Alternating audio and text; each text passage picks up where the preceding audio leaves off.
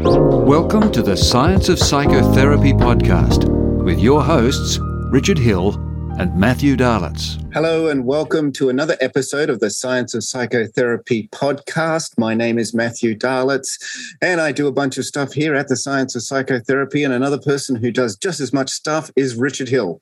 Oh, look, changing it up. I just, I just thought would make a change there. yes, everybody, everybody's now got their novel experience. Fantastic. So, so my bunch of stuff uh, has in, has involved the, the, work, particularly with the magazine, mm-hmm. and of course, remember everybody as uh, as part of your membership, uh, you get the magazine, but you're also able to uh, utilize the academy to get education points for yep. the reading that you've done of the magazine because we create little short courses about that. Now, we know that there are people who love the, the magazine, love the, the, the concept of it, but they don't necessarily want to join as yet. They don't realize the benefits. What is mm-hmm. wrong with you? But uh, but we do have uh, an open membership now, uh, an open access membership, where you're able to get the last month's magazine and you're able to read that and look that and yeah. see the values. Unfortunately, yeah. you can't get the the the uh, certificates for reading it uh, unless you're a member. But we really want you in there because there's some fabulous articles. Even I'm yeah. going, how did I get that article? Uh, you know, it's really good. Yeah. We've um, so I want people to to do that. Some people uh, look at the academy in in different sorts of ways. Some see it as a as a monthly magazine, which is really cool. Um, some as you know, getting CEU points. Uh, for myself, I see this as a vast archive that we've been going at for almost a decade now um, of information that you can pick and choose uh, whatever you're interested at the moment. If you need to maybe you've got a client coming up that has a particular psychopathology you want to dig into that you jump into the academy's archive and you find detailed information about that particular problem that you are going to be facing. So that's the way I, I look at the, the whole thing. And uh, like Richard said, would really appreciate uh, you being on board with us. Uh, we think it's a marvelous resource. Of course, we're terribly biased. Which we do. anyway, heaps of stuff. But we can not go on, on about that any longer. We now have to go on about our, uh, our good friends who we're going to be visiting today. We're in America and we're mm-hmm. in Singapore. Now, this is something that uh, is a bit new for you, Matt. That's right. Yeah. So these are um, these are friends of yours, and we do we will have another plug for the magazine. We've got an article coming up at the end of the year with these two guests, so please look out for that. So we have Mike Deninger and uh, uh, an old friend of mine, Joachim Lee uh, from Singapore, who came all the way to Australia to do my Mirroring Hands workshop several years ago. He has linked up and found, just as he found me, he found Mike Deninger, who does this wonderful process called multi channel eye movement integration. Yes, it has relationships to things like EMDR and EMI, which is for those of the NLP strain. And he's uh, written a fabulous book last year, which is great. He's taken the trouble to do that. We've looked at the book, but we want to talk to him and Joachim about what this process is, what its effectiveness is, and what it means to us as psychotherapists. So let's go to the west coast of America and to the wonderful land of Singapore. Mike and Joachim, welcome to the Science of Psychotherapy podcast. It's so great to see you both. Well, thank you very much, Matthew and Richard. It's nice to meet you as well. Um, yeah. Delighted to be here. Yeah, and Joachim, you're in here from Singapore. So, and uh, having we, we know each other a little bit, so it's great to see you again. Great to see you again, Richard, and thank you, Matthew, for having us. Uh, it's a great pleasure. We, we uh, the Science of Psychotherapy, uh, uh we really we wrote a, a fairly uh, detailed article to say it's not science about the the reduction of things and the mecha- mechanizing of things. It's science which is the knowledge of. So we really want to talk to her everywhere uh, that we can, and we've actually loved to bring in cross-cultural and different cultural works. And we're doing we're doing two for one here, which is which is fantastic. but but Mike, you're you're um, uh, really uh, Joachim. I know you're a student and now a trainer, but this fabulous process, the multi-channel eye movement integration. You've been developing this and uh, got some great uh, material about it, training and books. But I, I think a lot of people, it might be something new uh, in some of our audience. Uh, so I'd love you just give us a bit of a background. where it came from, what uh, what drew you into this? Because I know there's there's quite a story behind all this. there is quite a story, but I'll give you the short version. Ah, thank you very much. so um, I, I was a university administrator for half of my life, and when I left that after I had a tumble in the trauma trauma barrel myself, um, came out of it on the other end and changed careers. So I went back to school, got a master's in counseling, and started a private practice specializing in trauma. And um, I was drawn immediately to a training center that was near where I lived in the DC area, Washington, DC, um, run by Ron Klein. And he was an, an, NLP trainer of some of some renown, I would think.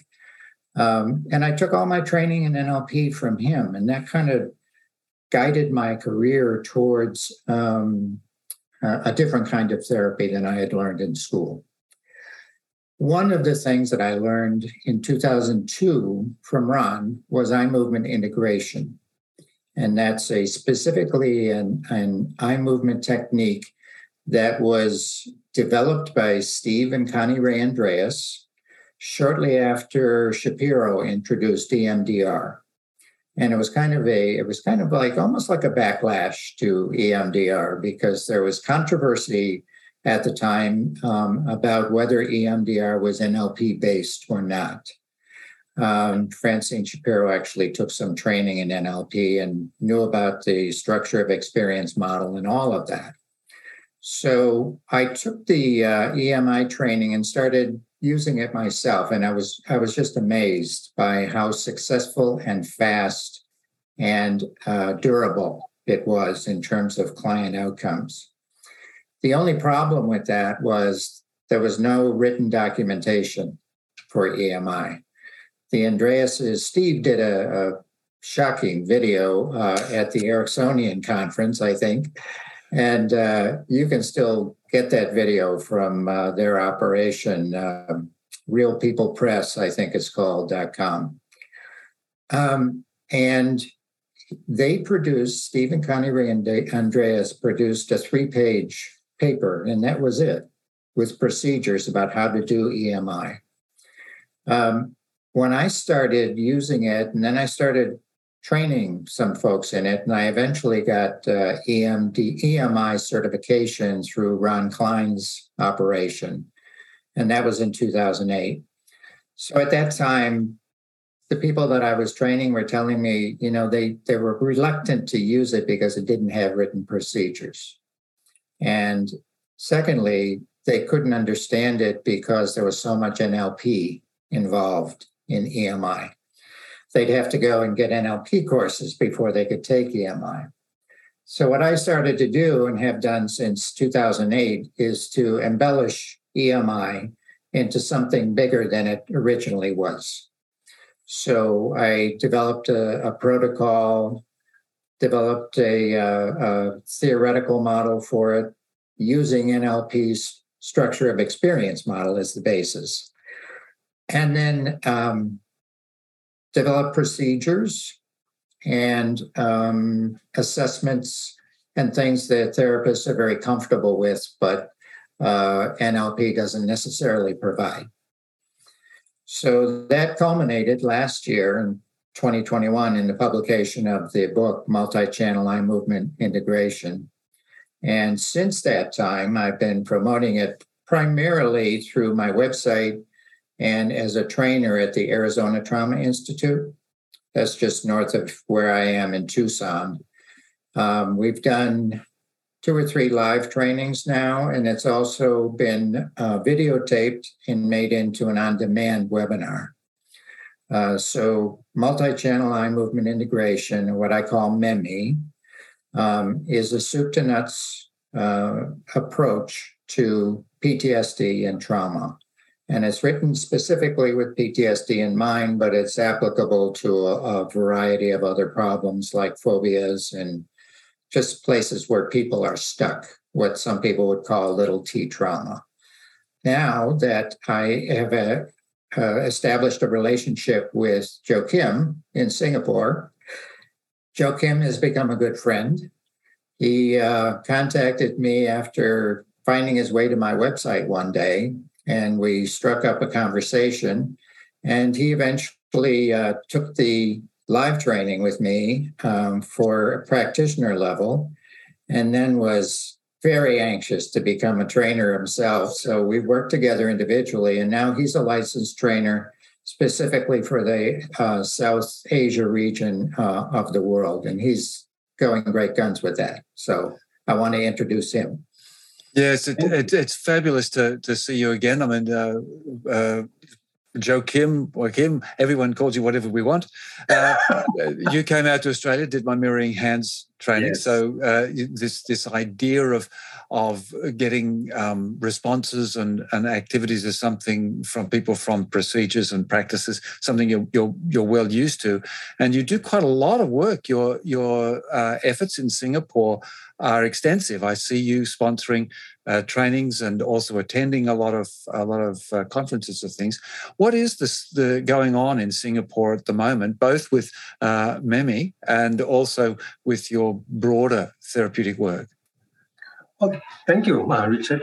Uh, well, in Singapore, one of the things that we've been discovering a lot is many people are going through a lot of traumas, big T, small T's, and and the modality in Singapore has been people hungry for outcomes, and and, and it's like effective, cheap, um, not so costly outcomes. So when I learned MEMI, and also my was mind-boggling. It's like wow, it's so simple and so effective. So when I did like the research on the eye movement, I found so much evidence for effectiveness. So that's when I decided to tell my I would like to be a trainer. I'd like to to spread uh, MEMI in South Asia. So in Singapore, I've been doing it um, many trainings. And if I can, don't mind sharing one one story that actually convinced me completely about MEMI. Um, after doing Mike's training, um, I was enthusiastic on to use it. That's me, right? I like to have uh, applications. And just at that moment, I had a call from a minister. Uh, said, "I have this woman who's flying from the US, um, and she has a trauma. Can you see her?" I said, "Sure." I mean, trauma was, I mean, my naive mind. So she came, and when she she came after uh, clearing out a quarantine from COVID, she saw me, and her features, she was literally what we call was a state of a fight freeze, uh, the, uh, the activation of limbic system. So I quickly sat her down and I just told her, give me quickly the Reader's Digest version. What happened? What, what is it that I can help you with? And she told me her baby was murdered. And for my for my mind straight away was okay. I'm a trained psychotherapist. Should I do psychotherapy? Should I do the traditional um, trauma work? What do I do? Then I said no. Let's do MEMI because I know the science behind MEMI, how effective it is, and got her to be secure, safe, anchored in a room. And we did a MEMI. And within 40, 30 minutes, her literally she became a different person. And her words to me was, a huge cloud has been lifted from my mind. I can grieve now. And we took just another two sessions to work through the grief, and she's doing well. And I've been ever, ever since that experience, I've told Mike I'm going to do a lot of trainings in MEMI, train everyone I can, and to share how uh, easy to learn and how effective. And you don't have it does not need to be costly. So I've gone to Singapore do trainings. I've done it in Malaysia, and I hope to do one day do it in Australia too. Yeah, so this might be a good um, place now just to touch on maybe some of the, the theoretical aspects and then how does that play out practically, as in what do you actually do? So, unlike, um, unlike the other eye movement therapies, there's a very specific model for MEMI. Um, it's called the structure of experience model. And basically there are four elements. Every every human experience is made up of four elements. Now this is uh, this is an adaptation of the NLP model. So there are four elements that make up every experience. One is thoughts or cognitions. One is feelings, kinesthetic feelings, visceral feelings, emotional feelings. One is uh, context, the who, what, when, and where. And one is sensory information, which is primarily visual information, imagery that we have related to an experience. Um, practically speaking, what we do is we define those, we break them down, and we modify them using what are called submodalities in NLP. We just call them modifiers in, in MEMI. So if I'm asking someone, um, if I invite someone in and they sit down and I first say to them, you don't have to tell me the details of your trauma. So you can tell me if you absolutely must, but we can go all the way through. And I have a video that I use when I train where I never asked or found out what happened to this woman um, all the way through. But what you do is you say, okay, um, four elements. What are your thoughts about that experience? In MEMI, we don't assume that uh, thoughts are irrational and they need to be changed to rational thoughts. We take them for what they are. They're very often irrational. So someone might say, um, I'm weak in relation to the experience. Just write it down. That's all we do. Then we ask, now there is an image related to that experience. We don't ask, is there an image? We say, there is an image. Tell me about the image. Is it in color or black and white?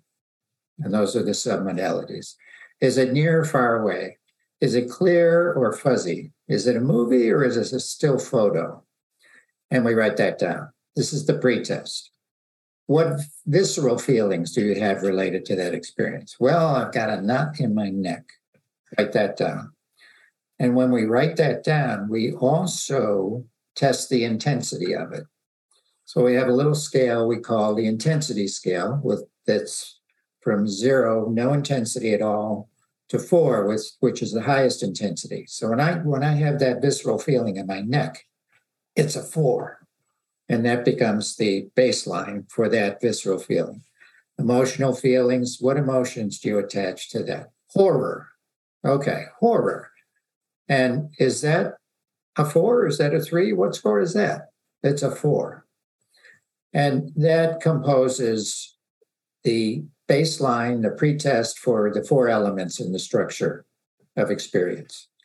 And then we go to the eye movements. Now there are, there are some safety mechanisms involved. We, we use a technique called therapeutic dissociation, um, similar to what was called uh, visual kinesthetic dissociation in NLP, right? But um, Ron Klein, my teacher, really popularized therapeutic dissociation where you have the client in front of you and you tell them to project an image of that experience all the way over there, modulation in my voice, all the way over there on the wall. You're here in the present. I use gestures. You're here in the present. That experience is in the past. Um, and the other safety mechanism is anchoring a resource, anchoring a resource state. So we ask the person, um, if that emotional word that you attached to the experience was horror, give me an opposite word to horror. And she might say, um, competent or peaceful. And we revivify an old experience. All right, I want you to think about a time when you were completely peaceful and tell me about it. And we use the modifiers again during that that time. So what is the visual image? Is it in color when you were peaceful? You were in the backyard, you were smelling the grass, you had your feet in the grass, and they were tickling your feet. Um, and we revivify it or bring it back to life using hypnotic language. Okay, I want you to drift back in time. I want you to settle into that experience and I want you to be there completely. I want you to see everything you saw then. I want you to feel everything you felt then, feel the grass in your feet, and take it to the top. Feel that in every part of you, every muscle, every neuron, every cell. Take it all the way to the top. That's right. Peaceful, peaceful, peaceful. And by repeating the word, we're anchoring that particular experience as a reciprocal inhibition to the traumatic experience. And then I test it. We take a little break. I say, What did you have for breakfast this morning? Oh, okay. Blueberries. I love blueberries. If I say the word peaceful, what happens? And you want the person to say, Oh, I can feel those feelings from being back there. So you anchor that resource before you begin the eye movements and you establish therapeutic dissociation. And then you do the eye movements. And after the first set of eye movements, you retest. Okay, look out there at that experience now and tell me is it the same or different? I won't coach you. Is it just tell me, same or different? Well, it's different. How is it different? And I, I don't say how it might be different. She might say, it, the image is farther away. Ah, farther away. Is that better or worse? Well, it's better. Oh, that's great. What score would you give it now? Because the intensity of that image was a four when we started out. And now you say it's better. What score would you give it now? So over, and there are only four eye movement sets in MEMI. It goes very fast. It's not like other eye movement therapies where you're going at it for 15, 16, 17 sets. Um, I think Joachim would probably agree that it's often, you know, you're done after two or three sets and you don't have to. Is there any, anything else happening apart from the eye movement? so you're not repeating words or you're not imagining something is it just the eye movement I'm, I'm glad you asked that matt because yes there is another element. And this is what puts MEMI apart from the other eye movement therapies. So we use um, metaphors we use embedded commands we use visual spatial and temporal reframes while we're doing the eye movements. So i might be doing an eye movement where i say Okay, and now we're going to do a big circle right here in the center, encompassing everything. A metaphor. And it's getting smaller and smaller and smaller, shrinking it down to the size of a pea. And you may find that your thoughts about this will change. Okay, so, and there are, I mean, there are some prescribed in the protocol, but practitioners are free to make up their own, of course. Uh, so yes, there's there's a um, there is a second. It's almost like there's it's a 5D model. I mean, there's there's the visual, there's the eye movement, there's the split awareness between the experience and the present. There's the anchoring of a resource to keep them comfortable, and there's also um, the uh, linguistic input about the metaphors and the um, the commands. Well, I mean, and this is, of course, is terrific idea. I mean, we talk a lot about the the nature of looking at things as a complex system. There's a lot of things going on, and you don't know which part of the bear you you can poke. So just poking around and allowing the client to to to find the response and to find the the, the interaction. Uh, and one thing interesting, Mike, you might uh, you might uh, appreciate.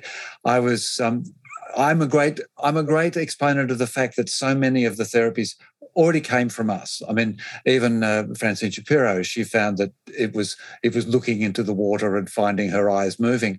And I was doing a mirroring hands uh, uh, just group experience in Portugal, and I looked uh, to one of the participants at the back, and his eyes were moving in in the back and forward motion under his eyelids. He'd closed his eyes, but they were moving.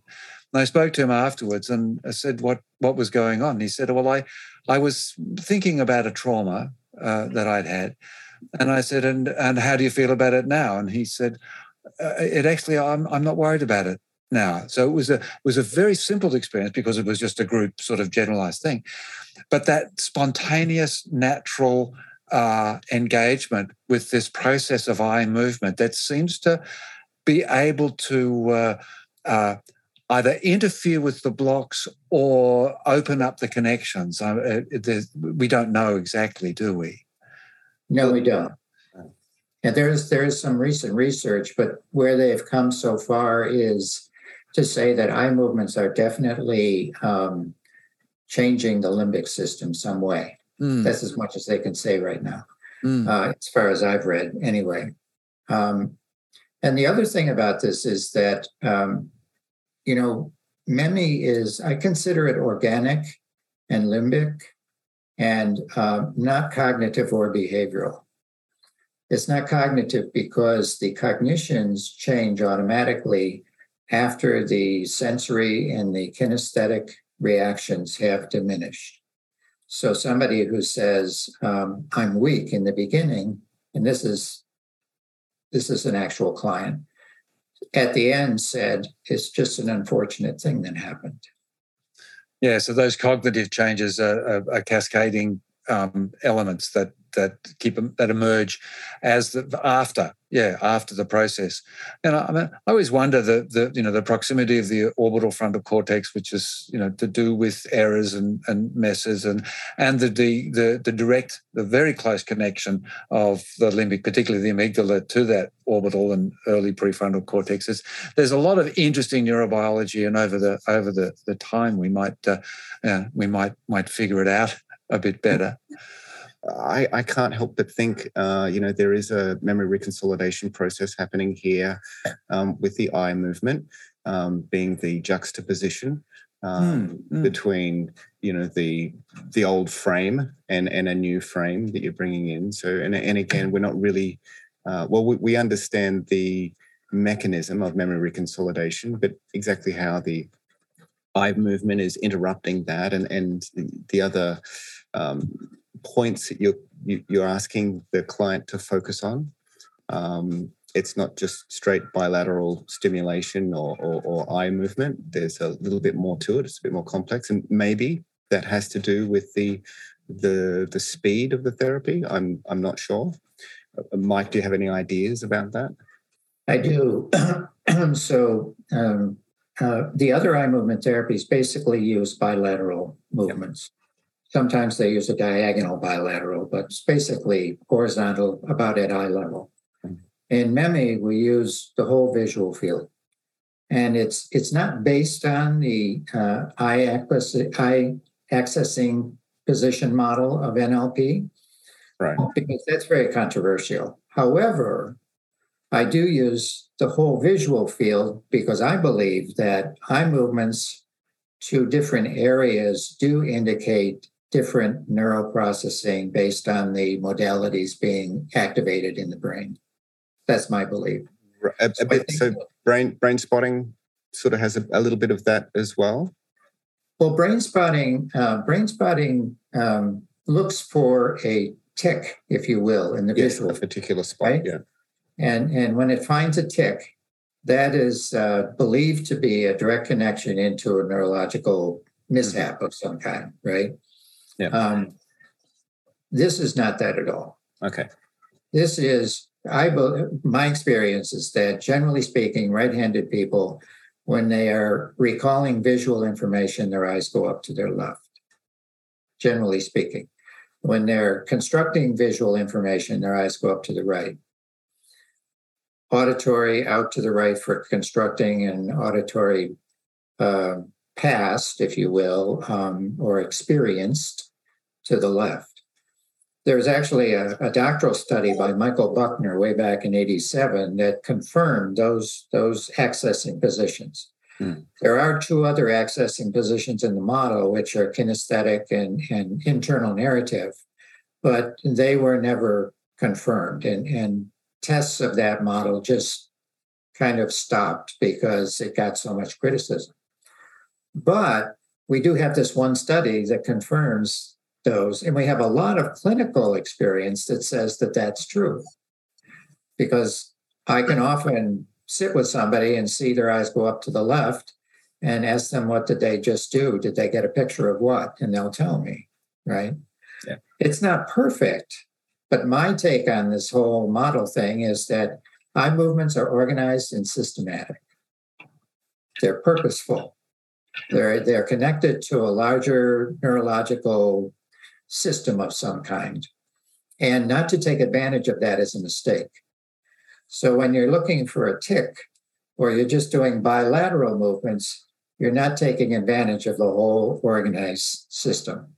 And by doing the eye movements that we have, go to all the corners. There are some basic ones that just are like the EMDR basic eye movement. There are some triangles. There's the circle that I showed you.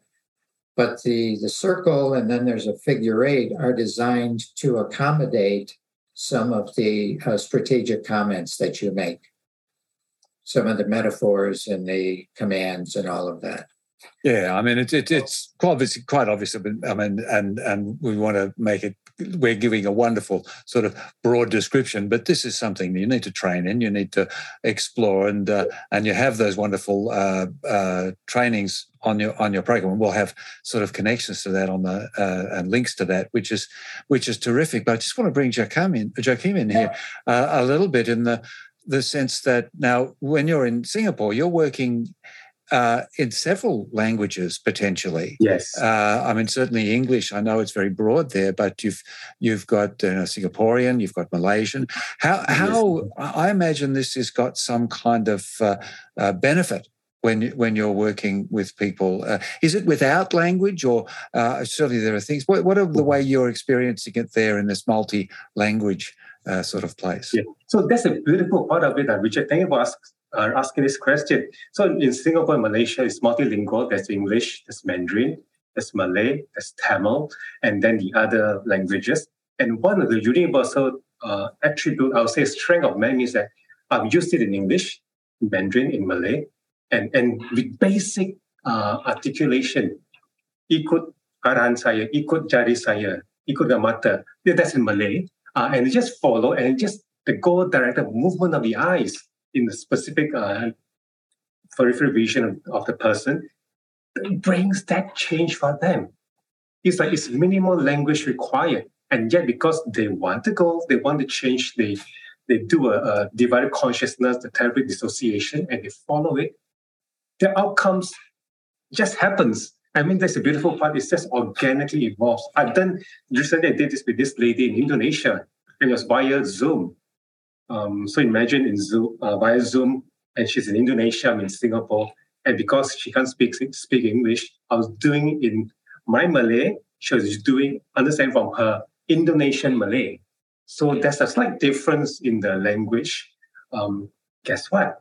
Um, within 30 minutes, because first the pre-talk everything, 30 minutes, all it took to to literally de- uh, bring down completely her her anxiety or trauma that are going to be uh, found out.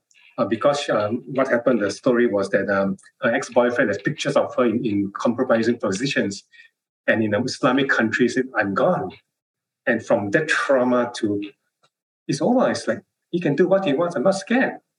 And all he did was just go direct movements, accessing it, and minimal language.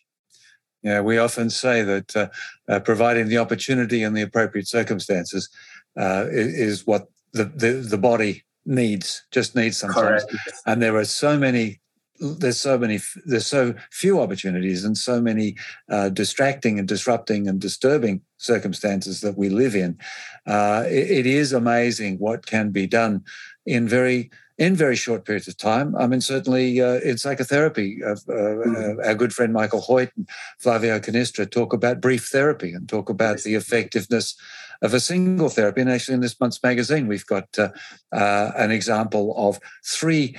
Uh, therapeutic emergences uh, over a single therapy uh, that proved to be all the client required, and uh, and it's this. Um, I, and I like Mike the the the fact that there's this persistent feedback and and and reframing and reappraisal other way. You know, how does it feel?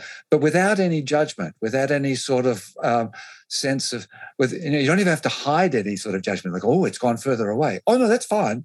Uh, it, it really is just allowing the client to, mm-hmm. to to vary their experience in their own way. Exactly. Yeah. Yeah, that's that's beautiful. Yeah. Now, Mike, you you you you've done a master of counseling. You were taught all of the traditional talk therapy things, you know, that we're all taught. Are you seeing these more somatic um, kind of techniques now um, starting to filter through, you know, our education system? So, we're, are we seeing therapists sort of coming out more better equipped to do what you're doing? Uh, I wish I could say yes to that, but I don't think it's caught on yet. Um, really, I I would often come in and do a lecture at a university, but the lecture would be termed as alternative therapy, and that oh, is really? something mm. mainstream. Yeah, we're still looking at a an, at an evidence based model that gets in the way of you know doing some of these uh, cutting edge therapies that that are out there and effective. Um, I I once gave a demonstration. I won't say where, but I gave a demonstration with a person, a volunteer from the audience, who had had a car accident. She was a nurse and uh, desensitized her trauma from that in a very short time. And I was uh, in the afternoon after lunch, I was sitting there just relaxing for a minute, and two people came into the room and they were talking about my presentation. and one of them said, You know, I was really amazed at, you know, what he was able to do in a short time. And the other person said, Yeah, but CB, CBT for me, you know, CBT for me. So there's, you know, yeah. there's there's inroads, but I I don't think we're there yet. But yeah. I think that uh, the traditional models are really being tested now because um, there are there are therapies that are showing faster and more effective ways of, of resolving trauma and it's just a matter of working through and understanding it more and, and it, by not experiencing and not expressing and not and not doing things we, we don't learn anything. Uh, I, I, always used to find it amusing that um, ernie rossi uh, when working with milton erickson and uh, uh, they would review things. Uh, Ernie was my mentor, so uh, you know we, yeah. we got to know him very well. And uh, but uh, he would review and write meticulous notes about an Erickson session, and then they would sit down, they would discuss it, and and Ernie would sit there and say, "Oh, and I can see here you were using such and such, and there you shifted to that, and then you you made this, and then you did this, and I could see, and then you spent that, and then there was this." And he'd get to the end of his detailed explanation that he spent several several weeks working on. And Erickson would just turn to him and say, Yes, I do. and uh, uh, and Rossi said after a while he realized that that at the time Erickson was not uh, uh, cognitively implementing any of these processes. So I could imagine when you're talking about you you you teach them about the the, the movements and the circles and the and the squares and that, as you're saying, that, and even some that they might find themselves inventing, and that that is something that emerges in a responsive sort of interaction with the client. So, so it's not a rigid pattern. Um, I, I, I, just want to quickly make sure no one thinks that. So, how variable does it uh, does it feel for you as a practitioner, uh, Mike? And then perhaps uh, what you might have to say, Joachim. Yeah. so um, one of the things I did was to establish some um, standard eye movements. And the reason for them is to be able to evaluate what we're doing. Because when EMI was developed, basically you were told to just make sure that you connect all of the accessing positions in the eye movement model, one to each other during a session. No guidance was given. So I spent about four or five years experimenting with eye movements and trying to come up with the ones that I thought would be most effective based on their ability to address what I think are the three most virulent um, aspects of trauma the visual imagery, the emotional feelings, and the visceral feelings. If you target those and you resolve those, everything else is going to fall into place. So the eye movements that I designed kind of tailored to that kind of thinking.